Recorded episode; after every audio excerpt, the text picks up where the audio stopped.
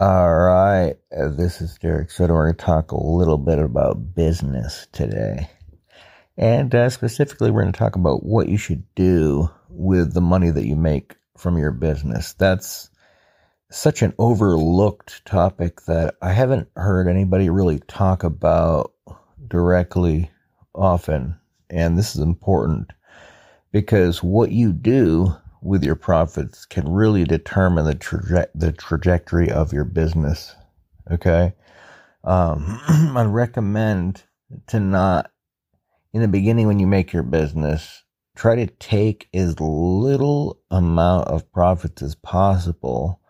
Just take what you need to be able to survive, okay? If you are in a situation where you're working and you're building your business on the side until it equals your income, then that's one thing if you can do that. If you're focusing on your business and you're making enough to pay bills, then, need to be very careful with this. Understanding that with business, it's not like a paycheck mindset where it's not consistent in the fact that you get the same amount every 2 weeks or so, okay? You might get a really good month, and then the next month or two or three or more could be lower months. So it's very smart to be able to, you have to be smart with your money, or you're going to find yourself in some hot water real quick. And so what I recommend that you do is to definitely stay liquid in the beginning. Don't put your money in anything that you can't access, but you want to, again, it's not financial advice, but just my opinions, okay? So what I recommend that you do is think of percentages where, if you're, say you're involved in a church and you have 10%, if you do the tithing thing, then, if you make $100, you give 10%, okay, to your church or to a ministry or to someone in need, any of that counts as tithing. I would put, 10% into savings and maybe even 10% into, just a regular old bank account, right? And then maybe 10% into some investments like stocks, crypto, things like that, okay? You really want to diversify your money. But what I would do is just scrape by as much as you can and be as minimalistic as you can in the beginning, because the more money that you can put back into your business, so say that you can, live off 50% of what you're making, for example, or even 80% or 90%, whatever it is, okay? You just have to find ways to, there's two things to do. First is to cut out every unnecessary expense in your life. Vices, like drinking, smoking, all this kind of stuff, anything that is unnecessary, that costs money, very vital to cut those things out. Otherwise, they're really going to hinder you and perhaps cripple you and stop you from being able to move forward in your business, okay? You don't need new clothes. Most likely you don't need new clothes. And if you do, just buy a couple outfits and you're good. You don't need the fancy coffees every morning. Get a $10 coffee maker at a store and just, buy some filters and whatever it is, some coffee. And you're good. Like, you don't have to, you just find ways to save by not spending, okay? And then you could take the extra money after you pay your bills, put the remainder of it back into your business. So live a very menial lifestyle in the beginning. Even if you're taking investor money, I don't care if you got $2 million in funding. If you are responsible this way, you know, and even if they offer you a big salary in the beginning, even though you just got funding, still live very frugally and put the money aside, okay? And use as much of it as you can to grow and build that business. You need to look and where to allocate that business and talk to your team about that, okay? Depending on the business that you're at, and look at where the needs are, okay? So, you know, I recommend not to, in the beginning, to hire a whole bunch of, you know, mentors and things like that, but to look at what the things are working in your business and focus on that, you know, picking one advertising stream and mastering it is going to be a much better, strategy for you, especially in the beginning. Because you don't have a team to have a specialist in YouTube marketing, a specialist in Facebook marketing, a specialist in LinkedIn marketing, and all this other stuff. While these platforms are very similar, they do require the nuances, especially with a more competitive market at this time. The devil's in the details. Okay, so... all these little things and little techniques and stuff that a person that, like a YouTube ad specialist or Google AdWords specialist or Facebook ad specialist, is going to charge you through the nose for these things. So in the beginning, you will need to, and it's good for you to do this, to roll up your sleeves and master an advertising platform yourself, okay? Because unless you have several $1,000s to fork over for someone to, you know, put partial attention on your account, keep in mind that when you hire a company, they're going to be working with a lot of accounts. And, you know, they're not going to spend as much time on your account as you think, or not even close to what you think, according to what you're paying. So at the end of the day, the best thing is to really sit down, roll up your sleeves, and master a advertising platform yourself. If you're going to do that, or free traffic method yourself. If you have zero funding in the beginning, earning your traffic. By going to forums and Facebook groups and, you know, Reddit groups and other groups, you know, and just being helpful in those groups. And then you just have a link to your landing pages where you can invite them to join your mailing list and stuff like that. But the whole point is to be prudent about what you're doing and how you're spending your profits. Don't go out and buy flashy things. Don't go and buy, you know, you're not at that stage yet, okay?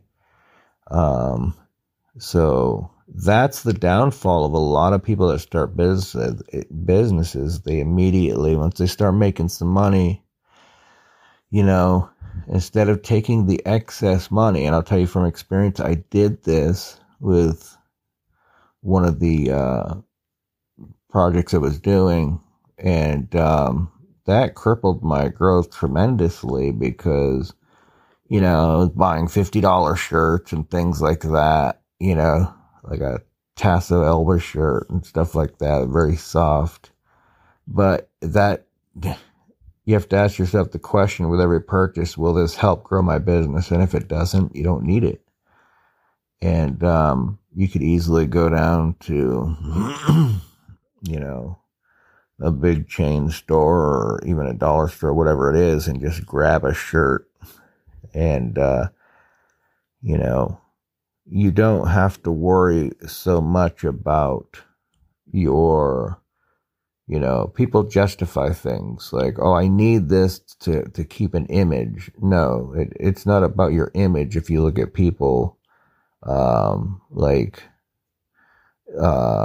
Steve Jobs wore the same outfit basically like every day, and Mark Zuckerberg and all these other people, like, you don't see them dressing flashy. It's just regular clothes, you know? And the thing is, because what they love doing is their business, and they don't get fulfillment and, you know, having a massive wardrobe and all that stuff. But keep in mind to be very mindful of where you are in your business and understand, like, okay, you know, later on, once my business hits a certain milestone, you know, let's say you set a goal of $100,000 a month, then you're like, okay, I make $100,000 a month. I can take $1,000 of that and splurge, you know, and until I hit $100,000 a month, I'm going to live almost like a monk. Like, just, if you have that mindset, it's really going to help grow your business, especially even if you hit that $100,000 a month and you keep that mindset, it's just going to grow. You're going to grow even more. Okay. But having a very modest splurge, you know, budget, even if it's $10 at the end, if your business is smaller and still growing, okay, and you're like, okay, well, my business comes first when it comes to the money, because the business is the lifeblood of your income. And your income is what's going to take care of your family and everything in your life. Not everything, but a lot of things. So very important to, a lot of people don't invest nearly enough of their profits back into their business. So I recommend that you do that. Okay. So saving money, living frugally. If you look at people like Warren Buffett, who are some of the richest people in the world, and him, you know, he lived very frugally, still does to this day. You know, he doesn't find fulfillment in the flashy things. Just knowing you can, if you get to a level of success where you can buy those things, but you don't, it's almost more fulfilling than actually buying the thing, you know? And so having a garage full of 50 cars, okay, what does that really get you? Cars you never drive, great. Now you're running a museum, you know? And if that's your passion, great. You know, life is short, do that, do what you want to do, whatever. But, you know, at the end of the day, not really the wisest thing. Just keep in mind that when you start buying expensive stuff, you have to protect that expensive stuff, and you become a target. And so if you dress flashy and you drive flashy, you draw attention to yourself unnecessarily. You make yourself a target for criminals, and you're wasting a lot of time on those things and maintaining those things and protecting them. It's a lot of hassle you don't need, okay? And takes a lot of focus away from building your business. So saving, cutting costs where you can, living as though you're living on minimum wage as much as possible, and putting every penny you can into your business to grow it. That's where you're going to find your business. If you do that for just a few years, you're going to be light years ahead of your competition, other businesses, as far as growth and, you know, or growth potential and stuff like that. and understand that your time are little units of measurement. Your time can be spent, and think about this too, is that if you are making a certain amount of money and you're like, well, I don't have to go to the office today, or I don't have to work from home today because I make a certain amount of money. I can go to the beach and I can kind of just fool around and all that other stuff. No, you're not being prudent with your time. That's worse than even wasting your money. Okay? Because you can get more money, but you can't get more time. So, the best thing also is to rest well, have a good life balance, and set, I would set, a good rule of thumb is 8 hours of work a day, and be like, okay, I'm going to work from 9 to 5. I made my own job for myself. I love my job, but I'm going to I'm going to start this time and stop at this time, no matter what. I don't care if I'm in the middle of a project. I'm going to stop at this time. So you figure out ways to get things done within the time that you set for yourself. Otherwise, you're going to get burnt out real quick if you're working 12-hour days, 20-hour days. Most people can't function that way. And long term, you have to think long term, okay? And so by making your hours 8 hours a day, you will figure out how to get stuff done. If you know that's the only allowable time, and especially if you have a family, you can't neglect your family and use your business as an excuse. You have to figure out, how do I get done everything I need to do in 8 hours? And this limitation you put on yourself will force you to figure out how to optimize your time so that you can actually get everything that you need to get done in those 8 hours. So there was a guy that he would have one of his employees put a roll of quarters in his car so that he didn't have to go to the bank and, get quarters to pay the parking meter to park wherever he needed to park at the office or whatever it was. All these little optimization things add up. Time savers. How can I save time here? How can I save time there? What am I doing that's wasting time? Do I watch too much TV? Am I playing too many video games? Am I doing this stuff? Cut those things out of your life. Not just skimping on time, on money, but all, and living very thrifty, right?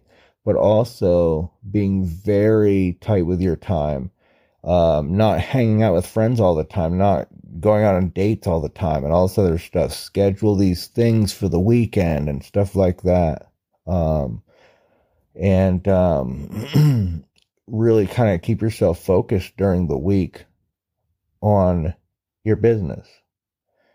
You need to take it seriously. You need to take that approach. And when you are responsible, fiduciarily with your money, and you're responsible with your time, when those two things merge together, what's going to happen is that, and you're consistent, okay? So if you have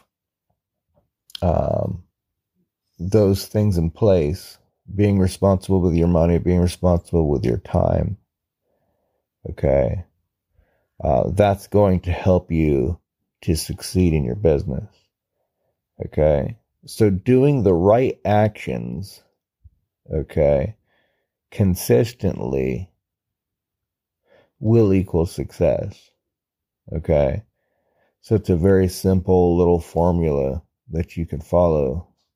Think about, you really need to examine your business and say, what is making us money right now? Or what's making me money right now? Okay, great. Let me focus on that and maximize that before jumping and diving into other things. And also in your business, it should be said to not jump from opportunity to opportunity, opportunity hopping and stuff like that. Pick something that's working, If you haven't found something that's working, pick something until it works before you hop to another thing.